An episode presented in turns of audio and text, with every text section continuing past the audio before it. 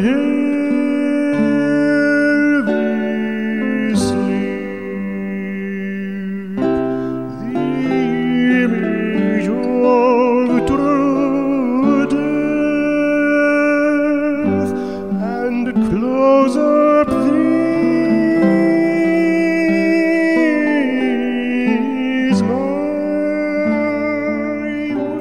Welcome back to the Philip K. Dick Book Club. In each episode of this podcast, I look at one of the works of Philip K. Dick and give some of my commentary on it. And now we have come to the end, to my finale, my final comments on Dick's 1959 novel, Time Out of Joint. So if you are just joining us, you can go back and listen to the previous four episodes where I go through the the first 12 chapters of Time Out Joint and give some of my ideas about it and some of the themes. This is a novel that's really a slow burn. The novel we looked at last, Eye in the Sky, is interesting, but you know, about halfway through you sort of know what's going on and there's not that many surprises. It's it's fun and he does a lot of interesting things with the themes. But this novel, you really, it's not until the last couple chapters that you even really have a full picture of what's been going on the whole time. And I think that's one of the things that really makes this novel really stand out and really show some development in Dick's uh, writing. So, this, as, as I said before, this is one of, of Dick's novels really that he wrote in the late 1950s and the early 60s dealing with the theme of shifting realities. And by my count, there's really four of them that, that join together. And they're Cosmic Puppets, which looks at shifting realities from a cosmic point of view, a divine point of view. And then we have Eye in the Sky, which focuses on individual subjectivity and differences in how we all look at the world a little bit differently. Then we have Time Out of the Joint, which is really about a political conspiracy. And it, yeah, it ties a little bit to subjectivities, that we'll see in in this episode, but it's still ultimately about political necessity that the shifting realities are are implemented. And then we have The Man in the High Castle, which I won't look at for a few weeks yet because I don't think it was published till 1962 or so. But it kind of joins with these others, and that's much more a meta-analysis of this whole theme of shifting realities. It doesn't really fit into any of those those categories. It's it's I guess it's much more physic, phil, philosophically based and much more an overall analysis of, of the theme of of false fronts and false realities. So um, I'm going to dispense with some of the the plot summary of what's come to this point and just kind of refer you to the earlier episodes, but I will try to be brief here.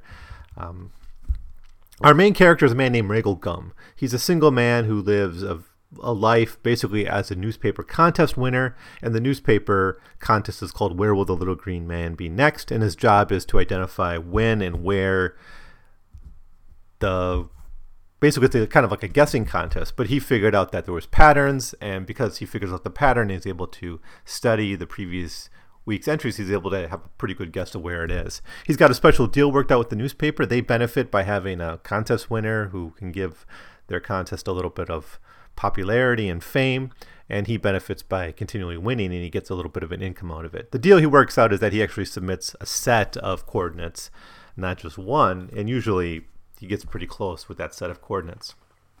He lives with his brother-in-law and his sister Margo. His brother-in-law is named Vic, and they have a child named Sammy.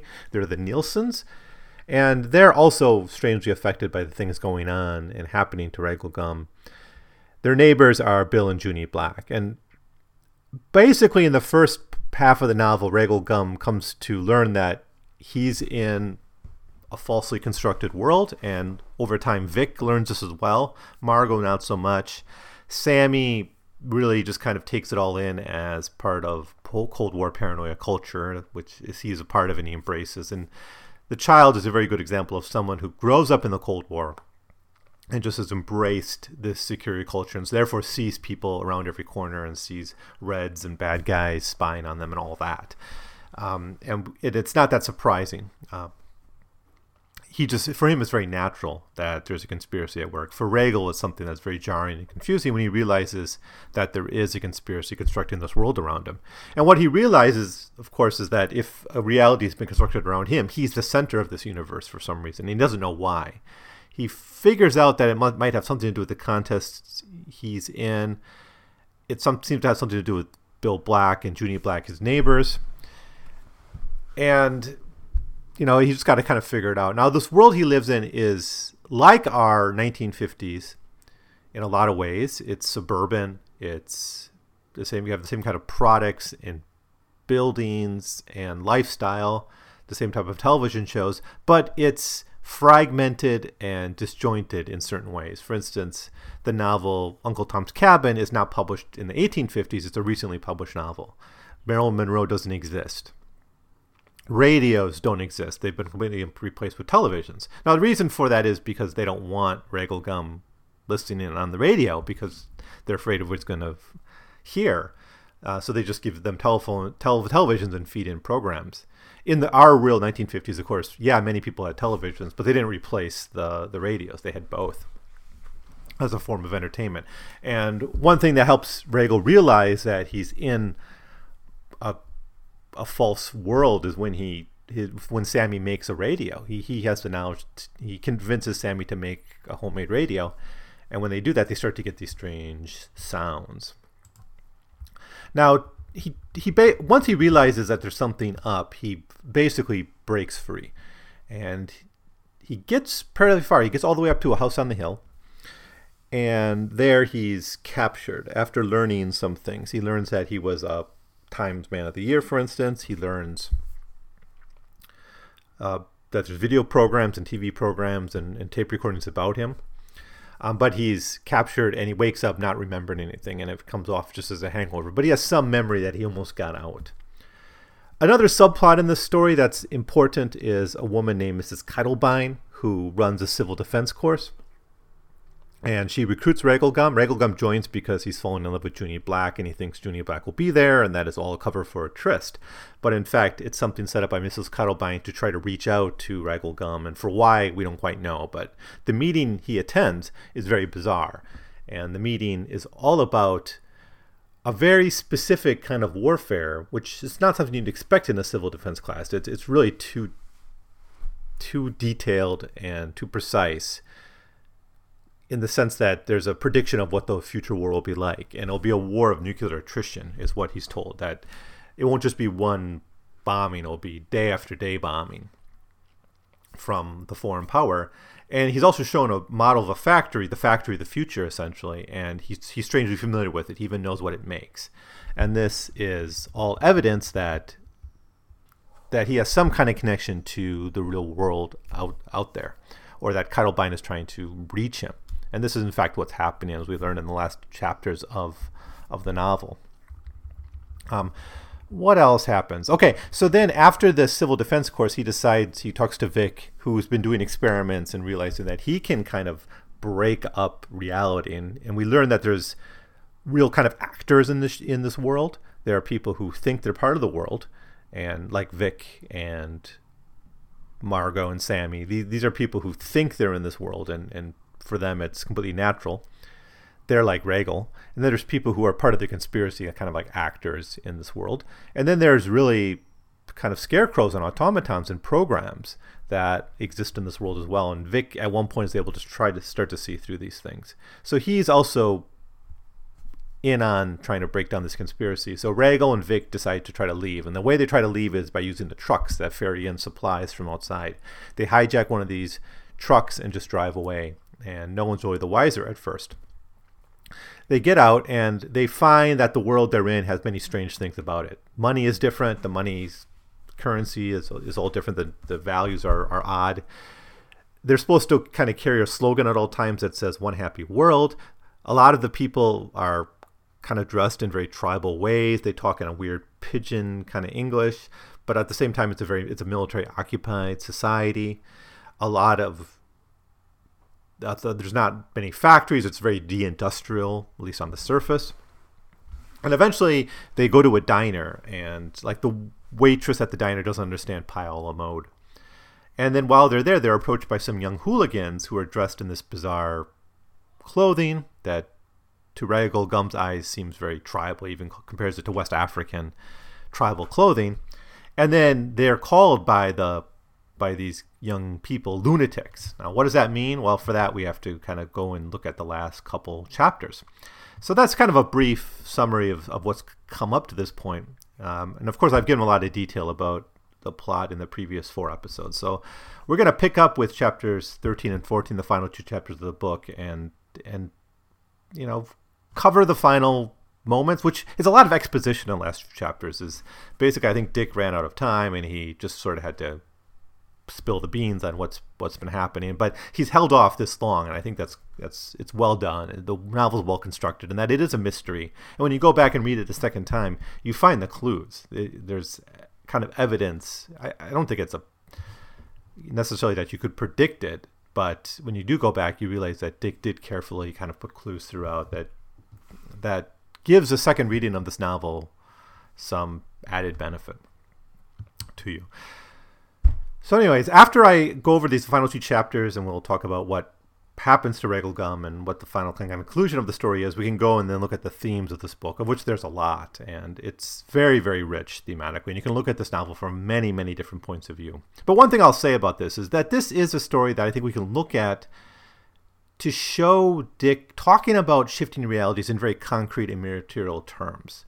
Yes, Philip Dick is a is a metaphysical writer in a lot of ways, but often his metaphysical speculations are grounded in real power relations.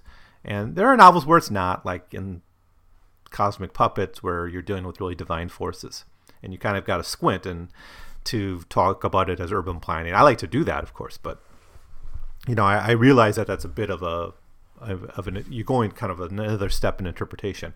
But this is a novel really about a conspiracy and about real power relations and and whatever psychological or, or subjective elements there are to it, and there are some of them, it's it's fundamentally a story about power and control and how suburbia is connected to control. So, with that, let's jump into chapters 13 and 14 and see how this novel ends. So, anyways, they meet these. When we last met them in chapter 12, they they met these young youngsters at the diner, and they call them lunatics. And after a little of banter and, and talk about the bill, because it turns out the money that they were using was not real currency, it couldn't really be used anymore. So they have to kind of get around that. And then the, the young people take them basically to their gang of other young people in kind of back in an alley somewhere, kind of in a, in a slum of sorts. And and then they start smoking cigars and they play these weird flutes and they're all dressed really bizarrely. It's it's a very young population of people. And they talk in strange ways. For instance i'll give you a little taste of of how dick writes their their language he says one one boy says here wuji you make 'em sit sit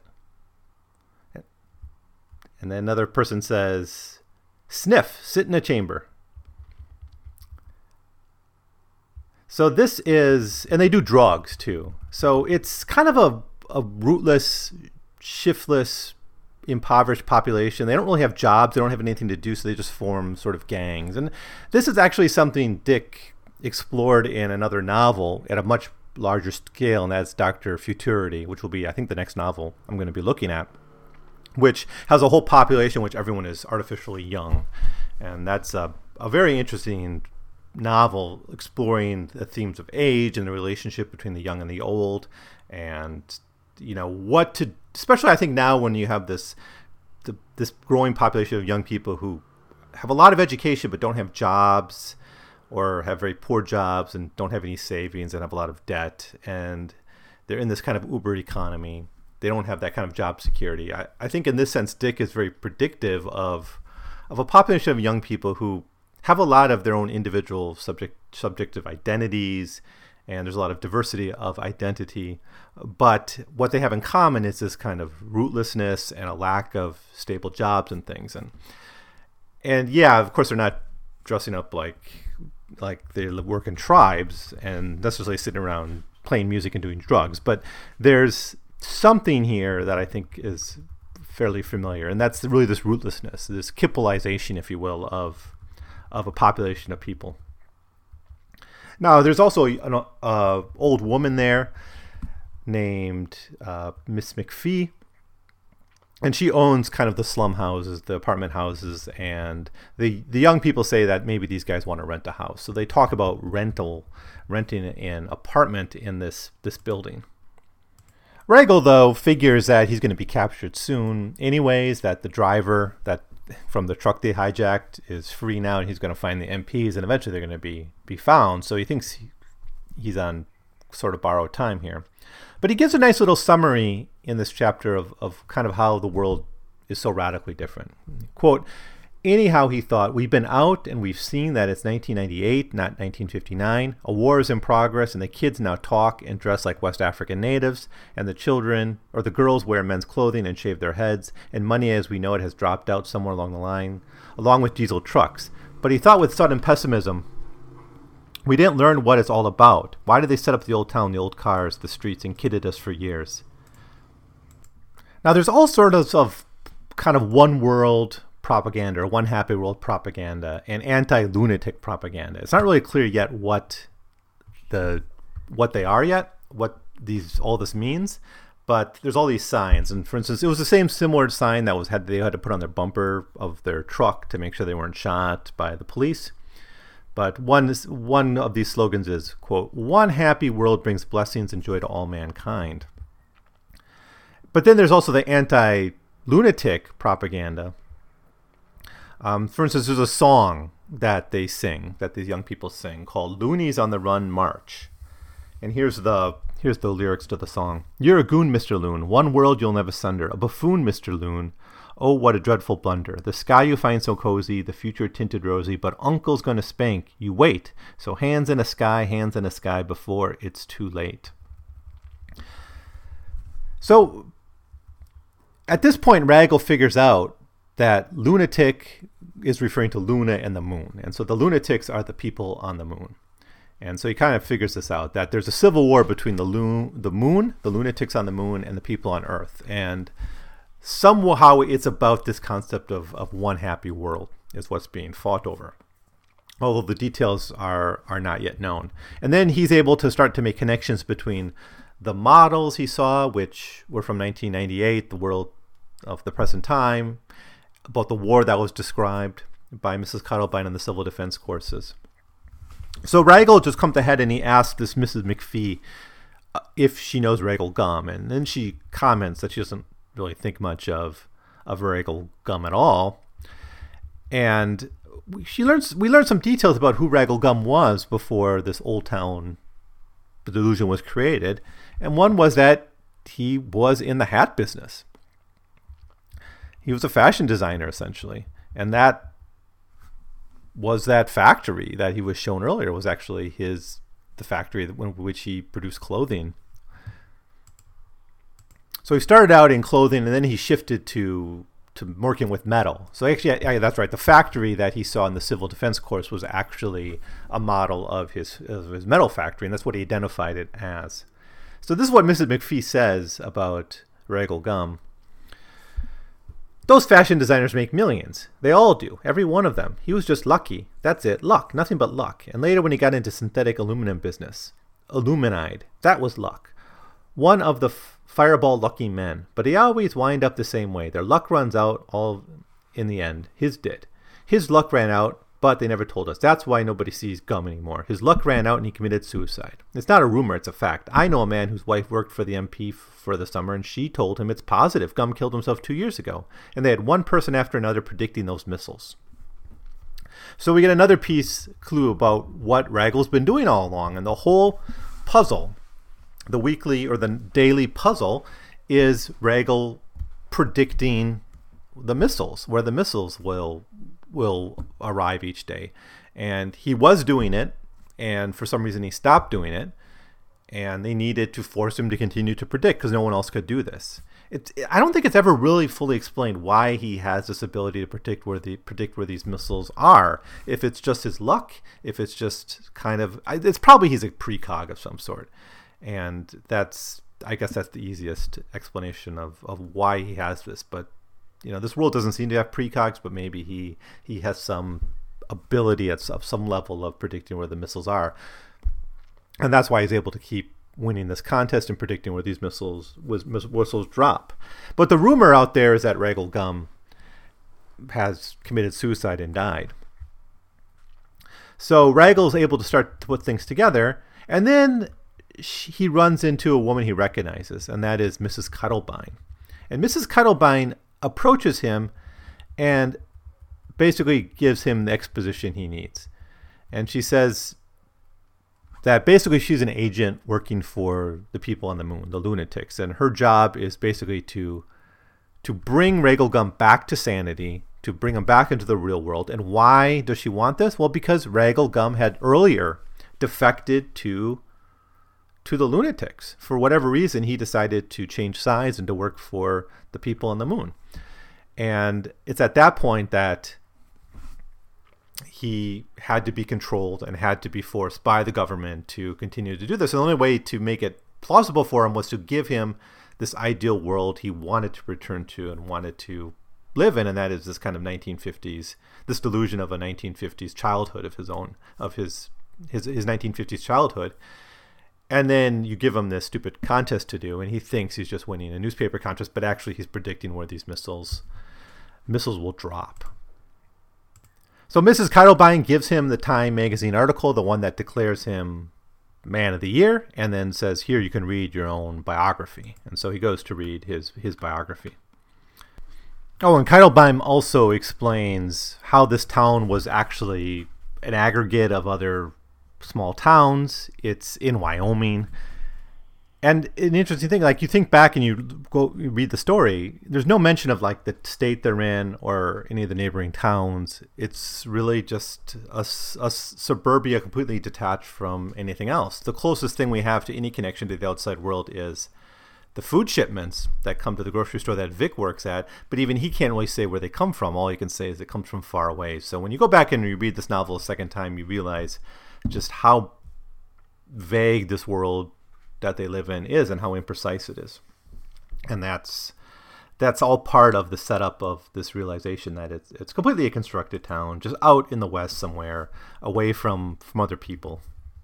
So, anyways, Ragle then sits down and starts to read his his biography.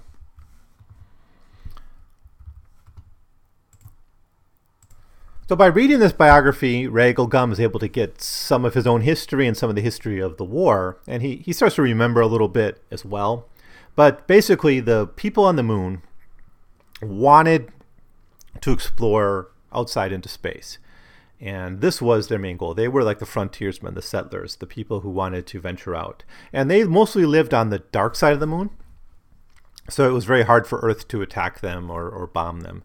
But because they but they could drop bombs on Earth as much as they wanted, and they're basically fighting for the right to expand.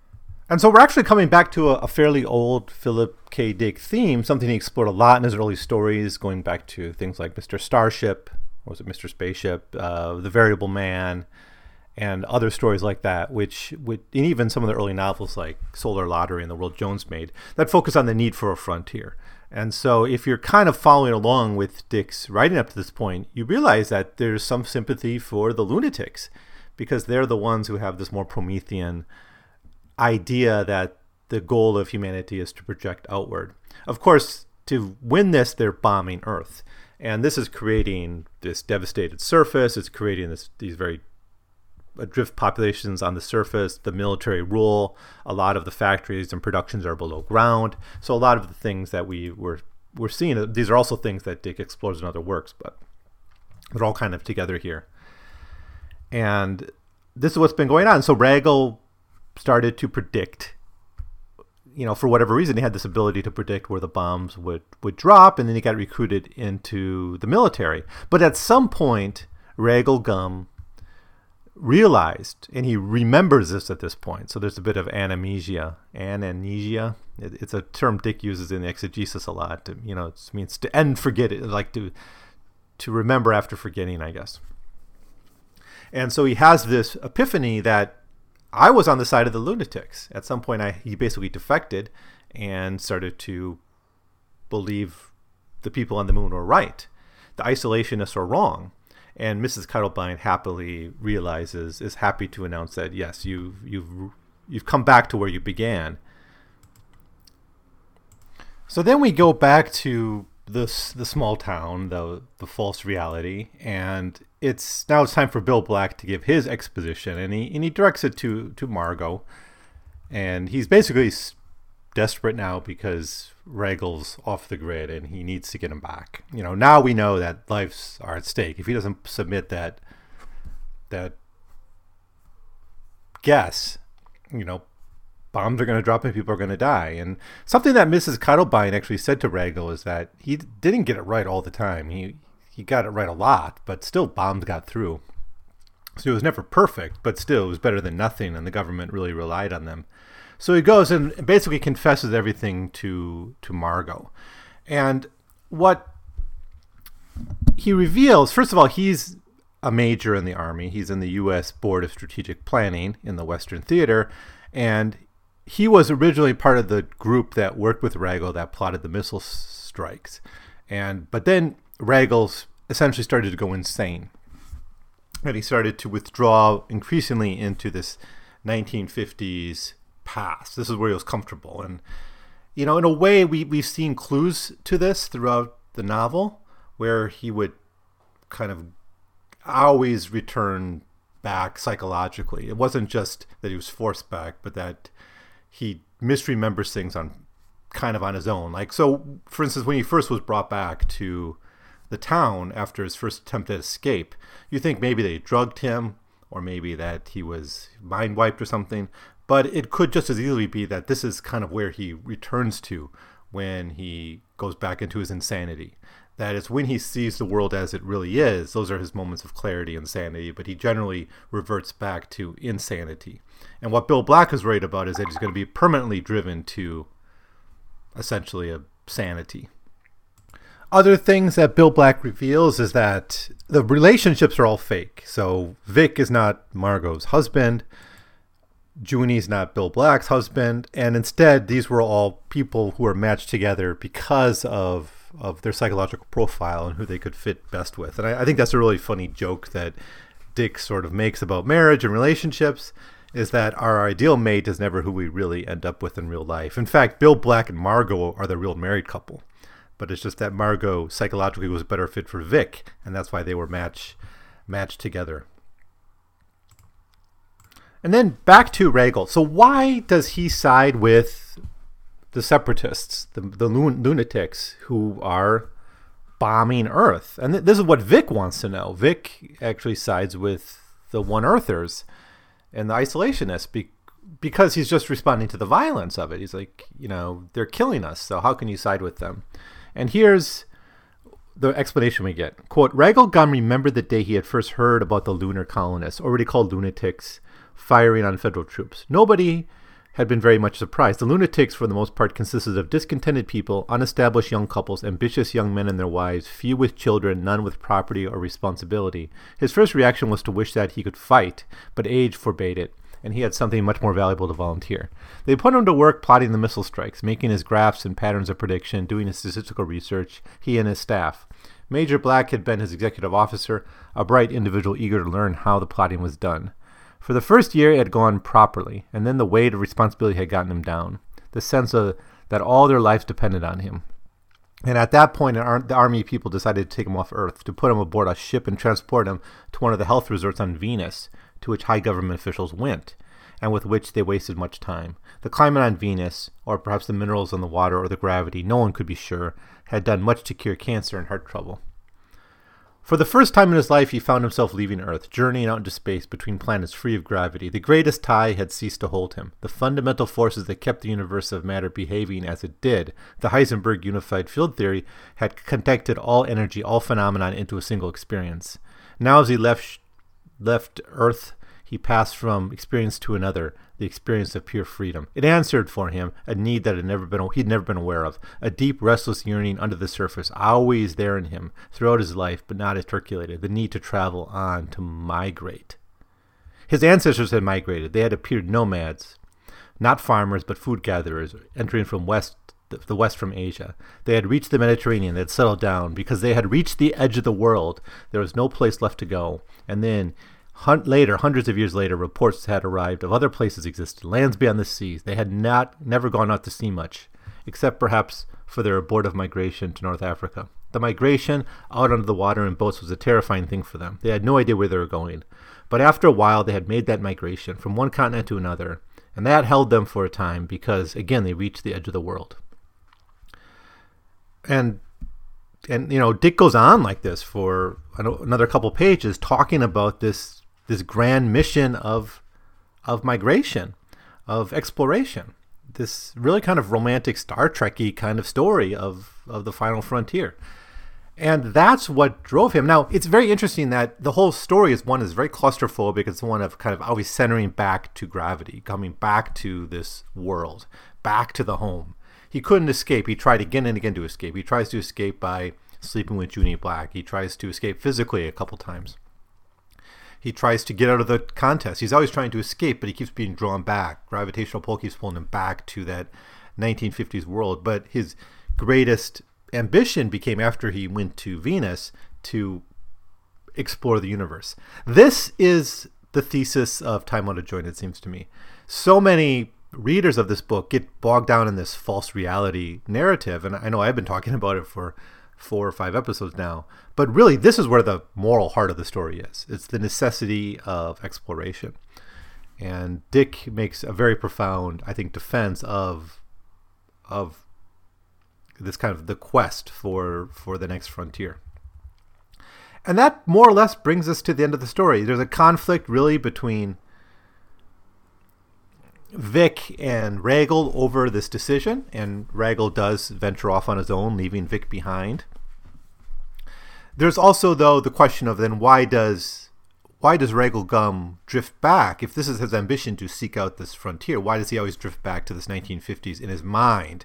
Because, yeah, the government created this false 1950s town with these constructs and actors and people playing roles, and other people who were also similarly basically had must have had to have been mind wiped like Ragle because they didn't remember their past. you know, there's that, but there's also this psychological need Ragle has to keep going back, and he has there's some flashbacks here where he remembers what things were like in his youth, and that provides some comfort for him. So there's two directions out for Ragle from this pressure he was under in this job of plotting the plotting where the next missile is going to be dropped was going to be dropped. One is the frontier, one is exploration, one is to basically join up with the lunatics, and the other is to just go insane into one's past and do your job, pretend you're somewhere else. And who is this? I mean, this is us. This is us when we just accept whatever horrible job we have, you know, because we're looking forward to happy hour or because we think we, we can come back to our nice home, even though we mortgage our life to buy it, we return there and we have our nice little sub- perfect suburban home and our 2.5 kids and our, our husband and wife and our basement projects and all of these kinds of things. It's that's one place to go. But I think Dick at the end of the story really is saying, forget all that.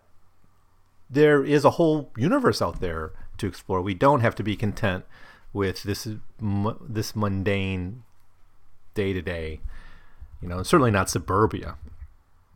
And then at the end of the novel, essentially, Ragle Gumm goes off with Mrs. Keitelbein and joins up with with the lunatics. There's a little bit more exposition at the end, but I think that's that's enough to bring us to the to the end of the story, and we can start to talk about some of the themes of of Time Out of Joint.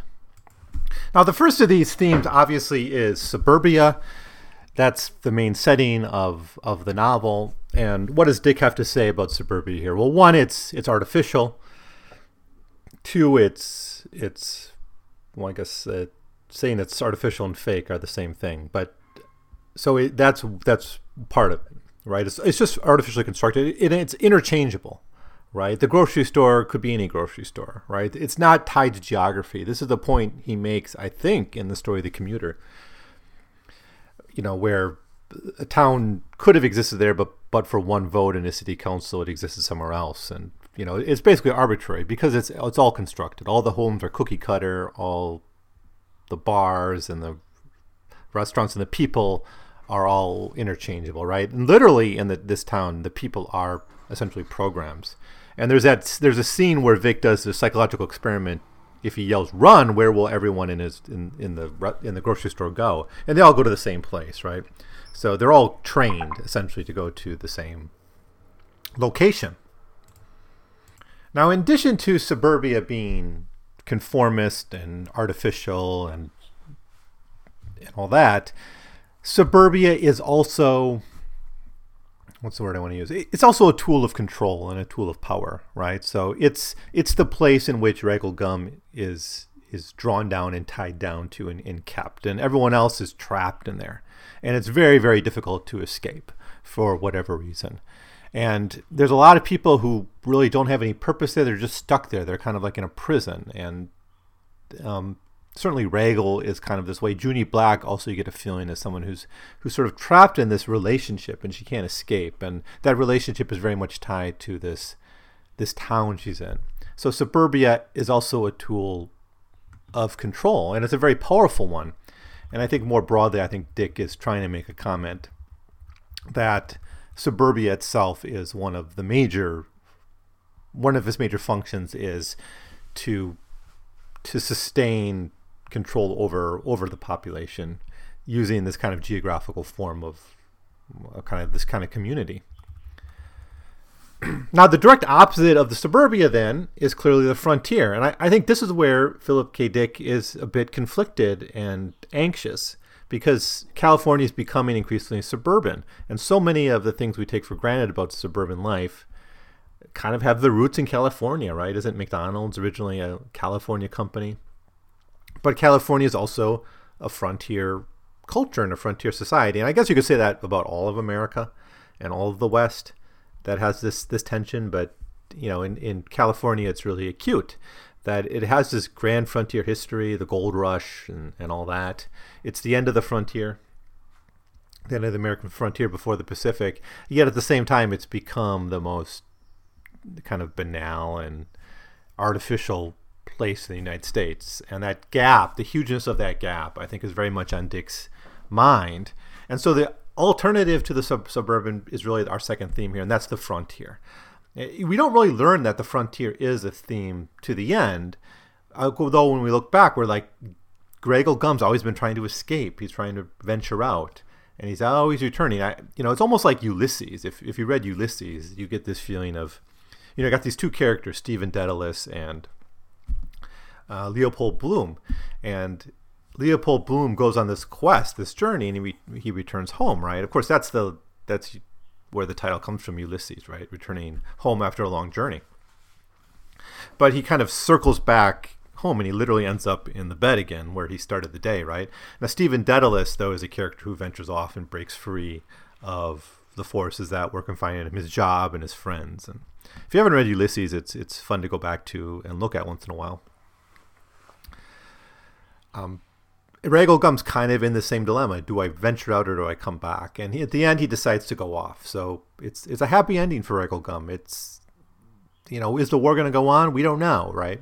Maybe this is an unreconcilable conflict in a geopolitical sense, but for Ragle Gumm himself, he's able to finally break free and break free of his. In, he breaks free of his insanity not by embracing the old and the conformist and the suburban, but rather embracing fully the frontier, even if it, if it even if it means war. Um, so those two themes are really at the center of the work, I think. And then we have family. Um, adultery is is a, certainly a very significant theme here. One of Ragle Gumm's key relationships is with this neighbor woman, Junie Black, who is thinking about divorcing her husband and having an affair with with Gumm. There's on the surface, there's not any actual adultery taking place except Ragle Gumm's attempts to seduce another man's wife, but he never really succeeds in in doing it, at least not you know having sex with her at any point. But he does sort of convince her to leave. Uh, Bill Black. But once you clear off the false front, you realize everyone is in an adulterous relationship. Once, once you get to the real, the the really real under the surface. Uh, Bill Black is with Junie Black, and they're not really married. Margo and Vic aren't really married in real life. and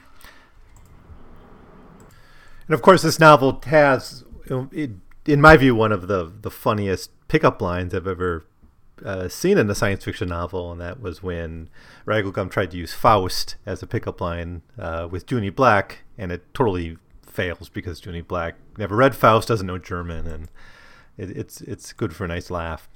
Um, but there certainly is this this there, and but then when we get deeper into it, all these relationships are false, and all these families are flexible, and I, I think this ties to the theme of suburbia, where everything is interchangeable, and even the people are interchangeable. So you know, in real life, Bill and Margo are married. Junie Black is just someone else, and even with jobs, right? These people have real jobs in the real world, but when they get to suburbia, they can basically be anything they want. They're just performing functions in this this false world, and it even goes down to the level of the relationships. And you know that that feeling we have that kind of our real world might be out there in the city, but when we come home in the to the suburbs, everything seems fake and, and constructed and arbitrary, and we we we spend more time maybe with our people at work than we do the people in our families, and they become the strangers. Kids spend more time at school than they spend with their parents.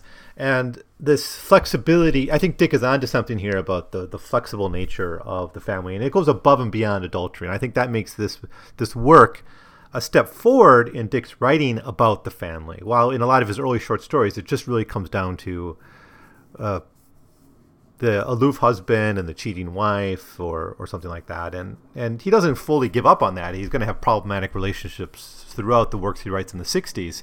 But you the, there's a deeper meaning here, and that is our relationships are essentially arbitrary and chosen by fate, um, perhaps. Now, the real philosophical content of this book leads us to our next theme, and that is just the nature of reality. And it's actually mentioned a couple times in the book by Ragle Gumm, who is more of the philosopher in the group, and he's studied it a little bit.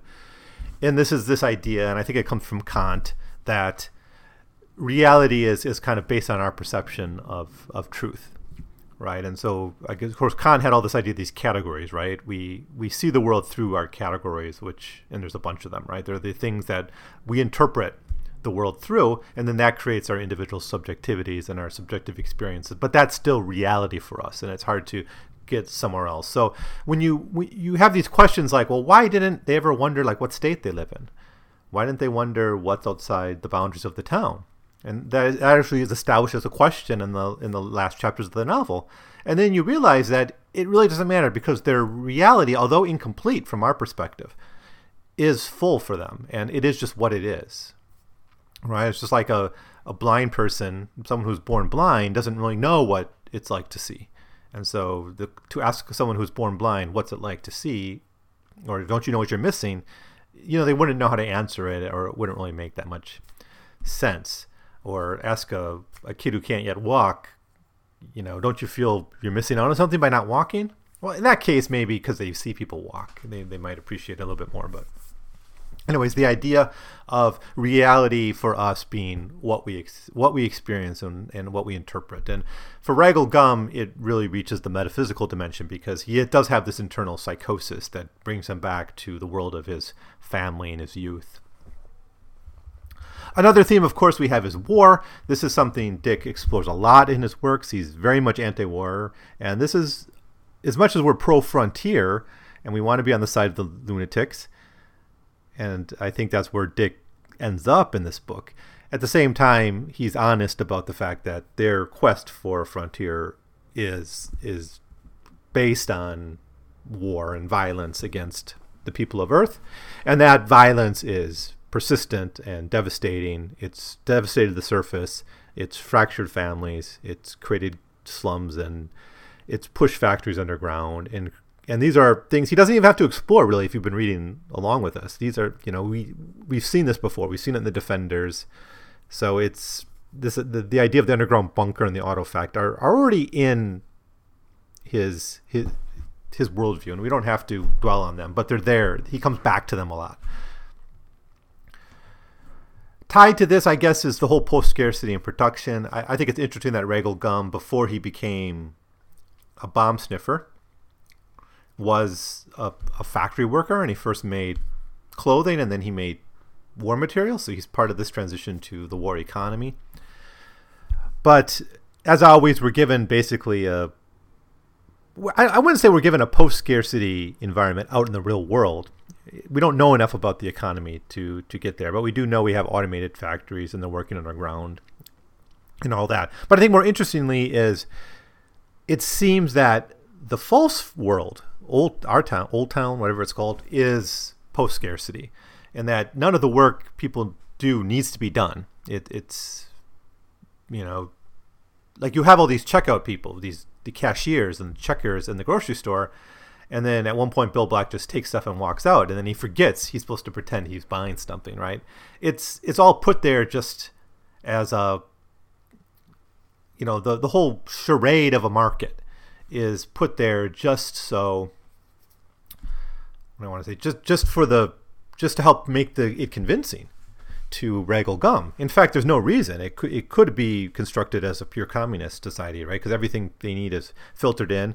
The money is given to Ragle Gumm through this newspaper contest thing, but they create the the falseness of a market and the need to necessitate work. And if we if we're reminded of David Graeber's bullshit jobs argument, you know, it's it's for good reason. Uh, we have every job in in this old town is a bullshit job. so that is a is a model of, of, of post scarcity that, that still keeps a market, but it's an unnecessary market. Um, a li- there's a little bit in the final chapters about social evolution and how war leads to tribalism and this disaffected youth. And I'll just kind of save this theme because it's going to be the center of a whole book called Doctor Futurity, and we're going to come back to it. So, but, it, but it's a little bit here too. We just see the costs of war in this population of drug using. I mean, kind of culturally creative. They play music and things, and they're, but they basically descended into tribalism. Technology is another theme of Time Out of Joint, especially in. I think one of the interesting things is Dick plays with this idea of like, why didn't the TV just replace the radio? You know, and to be more efficient in this false world, they decided let's get rid of the radio and keep the television. Also, this helps protect the secret because then the radio would bring in messages from outside. But and then of course it's technology of the radio that allows him to to get a window into the outside world. So there is a little bit here to say about technology, maybe not as much as some of the other themes, but it's it's it's certainly there, and the technology and the differences in technology is one of the ways that Ragle Gumm is able to identify that something is wrong in the world. We don't really know the technology involved in making all the false realities. We know it's some kind of simulation, but we don't get a, a whole explanation of, of what's involved. And then I guess finally the Cold War security cultures here. Um, every you know the whole thing is a prison essentially or a zoo, depending on the a work camp, I guess. If Ragle Gumm has to work, so it's more of a work camp. But it's it's a very secure place. It's it's regulated. Everyone is a spy essentially, or most people in this town are spies for the conspiracy. Uh, but I think the best example of someone who who's a product of Cold War security culture is Sammy, this this young boy. He's, he's a character that's not very important in the novel. He's kind of in a way kind of forgettable, but he's got really great moments. And that's where he's got this clubhouse and he's got all these anti you know keep communists and fascists and nazis keep out. And you have to be a member of his club to join. And this bothers bill black and, and annoys him. But he's already internalized the need for a security culture and that's because he grows up in this cold war it's a fake 1950s cold war but it's still what he grew up in and this is how he he interprets the world through this presumption that there's enemies out there, and I, I think that's a really interesting point that Dick makes here. So, anyways, that's that's going to do it for for Time Out of Joint. I think um, I've said certainly enough about it. So it's a really really great novel. I think it's a great place to start if you don't want to read some of his earlier stories. It really synthesizes a lot of his themes, and it's just really well put together. I think it's one of his more well constructed novels, and it deserves it deserves the love it gets. Still not as famous as some like Do Androids Dream Like a Sheep or Ubik, but I, I think it's up there with those works in in importance.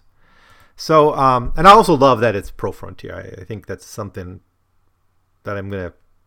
I always have to come back to with Philip Dick. Yeah, he he does change his mind a little bit about the frontier by the 60s. Um, but still, I, it's good to see this optimistic frontierism in, in Dick's writings as late as 1959. So, um, next up in this series will be the short stories published in 1959, and there are four of them. These were mostly stories written earlier in Dick's career, but they were like things that hadn't yet been published.